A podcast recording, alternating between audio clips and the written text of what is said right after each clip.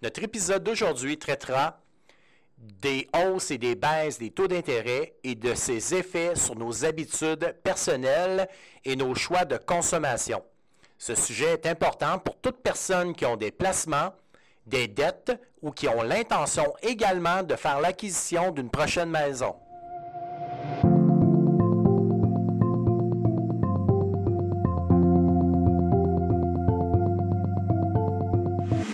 Actualité financière et sujets reliés à vos finances personnelles. Le podcast financier, Les stratèges vous aident à mieux comprendre et à gérer vos finances, que ce soit l'assurance, le budget, la fiscalité, l'investissement ou la planification de votre retraite.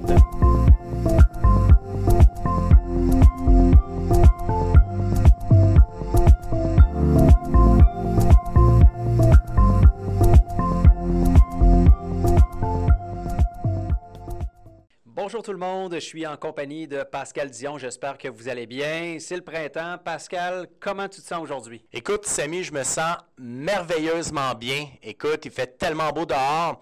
Alors, euh, après notre petit podcast, on va aller en profiter. Te rappelles-tu, Pascal, dans les années, par exemple, début 2000, euh, où toi et moi, on a fait l'acquisition d'une résidence pas mal en même temps? Si je ne me trompe pas, c'était en 2004.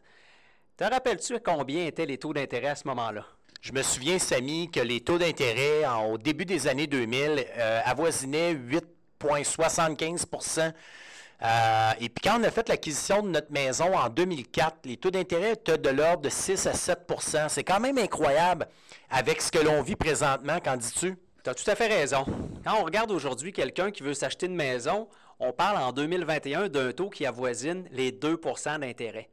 Mais la raison aussi qu'on veut se discuter aujourd'hui ensemble, c'est ça a été quoi l'effet de la baisse des taux d'intérêt? Effectivement, dans les dernières années, on s'est aperçu, Samy, comme tu l'as pu le constater, que les taux d'intérêt étaient en bas.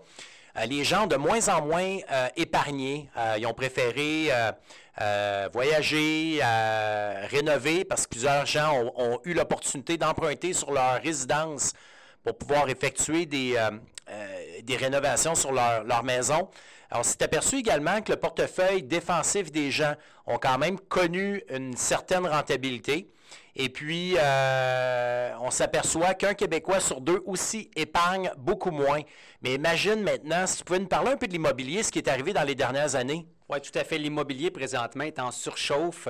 Si on compare avec l'an 2000, une maison là, dans le Grand Montréal se vendait autour de 160 000 mais 11 ans plus tard, cette même maison se vendait autour de 356 000 Donc, pensez-y bien, là, c'est une augmentation de 133% Effectivement, c'est un super bon point. Ça, c'est en 2011. Imagine-toi aujourd'hui, c'est exceptionnel. La même maison se vend 530 000 On pense que c'est un excellent investissement. Effectivement, c'est une croissance de 250% sur 20 ans. Euh, si on avait suivi l'inflation, on a fait un petit calcul, euh, la même maison vendue 160 000 en 2000 euh, se vendrait 242 000 avec une inflation d'autour de 2% Écoute, Samy, as-tu une idée, toi, si tu gagnais 50 000 en 2000 avec une croissance ou un bon comme l'a fait l'immobilier de 250% tu gagnerais combien aujourd'hui? Oui, je pense que ça avoisinerait le 175 000, mais malheureusement, Pascal, je peux te dire que mon euh, revenu n'a pas suivi cette même augmentation-là par rapport à l'immobilier.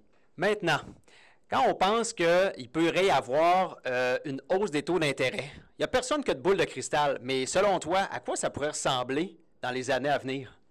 Bien, selon toi, Samy, est-ce qu'on est dans un, dans un stade ou est-ce que les taux d'intérêt auraient tendance à augmenter ou on pense que les taux vont continuer à baisser comme dans les 20 dernières années? Bien, selon moi, je te dirais qu'il y a de plus grandes probabilités que les taux continuent à augmenter dans les années à venir. Bien, tu as peut-être raison. Alors, si les taux augmentent, c'est sûr et certain que les rendements des placements garantis vont sûrement augmenter. Euh, le rendement des portefeuilles obligataires, malheureusement, comme il y a une certaine corrélation entre les taux d'intérêt, la hausse des taux d'intérêt et les obligations, une corrélation négative. Il est possible que le rendement euh, soit plus faible.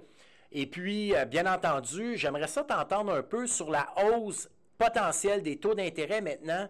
Qu'est-ce que ça pourrait avoir euh, comme effet sur les hypothèques pour nos nouvelles maisons qu'on a achetées, mais dans certains cas, on a surpayé pour faire l'acquisition d'un beau projet? C'est un excellent point, Pascal. Pense-y, quelqu'un qui voulait s'acheter une maison de 400 000 et pour être certain de devenir propriétaire a dû faire de la surenchère et peut-être même donner 50 000 de plus. Donc ça, ça veut dire qu'il a haussé ses paiements, puis avec un taux d'intérêt de 2% ben, ça représentait un paiement de 1905 par mois.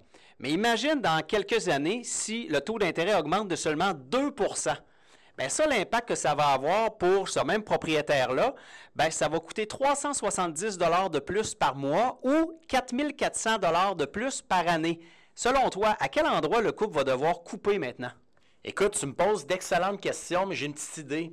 Euh, sûrement sur l'épargne retraite, donc ils vont hypothéquer un peu de leur futur parce que on ne se le cachera pas, 4400 dollars par année de moins dans son portefeuille au renouvellement hypothécaire, c'est relativement assez considérable. Puis on en a parlé tantôt, Samy, euh, nos salaires augmentent d'à peine 2% Je dis bien la moyenne générale. Euh, l'autre endroit où est-ce que peut-être qu'on va devoir couper, c'est peut-être nos vacances, euh, peut-être certaines rénovations sur nos maisons. Il y a plusieurs indicateurs. Est-ce que tu as d'autres idées, toi? Bien, je pense aussi où les gens vont peut-être couper, c'est dans l'épargne. Donc, si on avait des recommandations à leur faire, de quelle façon on pourrait dire aux gens comment améliorer leur futur ou faire en sorte que leur situation financière reste saine? Bien, si je peux conclure avec ce sujet-là, je dirais que la première des recommandations, c'est de faire ses devoirs avant de faire l'acquisition d'une maison. Le projet d'une maison est un très beau projet, euh, mais si notre beau projet qu'on chérit tant à court terme nous empêchait à long terme de pouvoir exaucer notre souhait de prendre une retraite plus tôt, euh, de, voyager plus souvent dans le futur, bien, ça serait dommage d'avoir euh, profité de ce, temps-là, de la frénésie de l'acquisition des maisons pour hypothéquer notre futur. Euh, l'autre point important, c'est peut-être une occasion rêvée présentement, comme les taux d'intérêt sont bas, de se dépêcher à rembourser les marges, cartes de crédit, et puis bien entendu, peut-être commencer à maximiser votre retraite. je regarde un peu le marché boursier. c'est un, marché qui malheureusement euh, a été peut-être délaissé, euh, mais je vous dirais qu'il y a énormément de belles opportunités. Un des points que tu as dit tantôt, c'est qu'il y a un Québécois sur deux, malheureusement, qui n'épargne pas assez en vue de sa retraite. Donc, c'est sûr et certain qu'en fonction du télétravail présentement que les gens vivent, on se demande si ça va perdurer.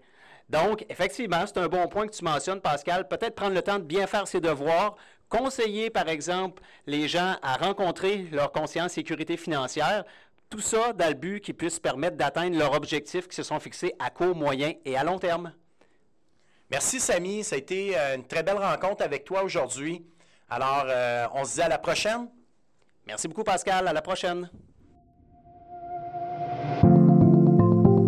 Tu aimes notre podcast et stratèges? Tu veux en savoir plus sur les sujets discutés? Eh bien, n'oublie pas de t'abonner à notre podcast et de nous suivre sur nos réseaux sociaux en allant liker notre page Facebook et LinkedIn.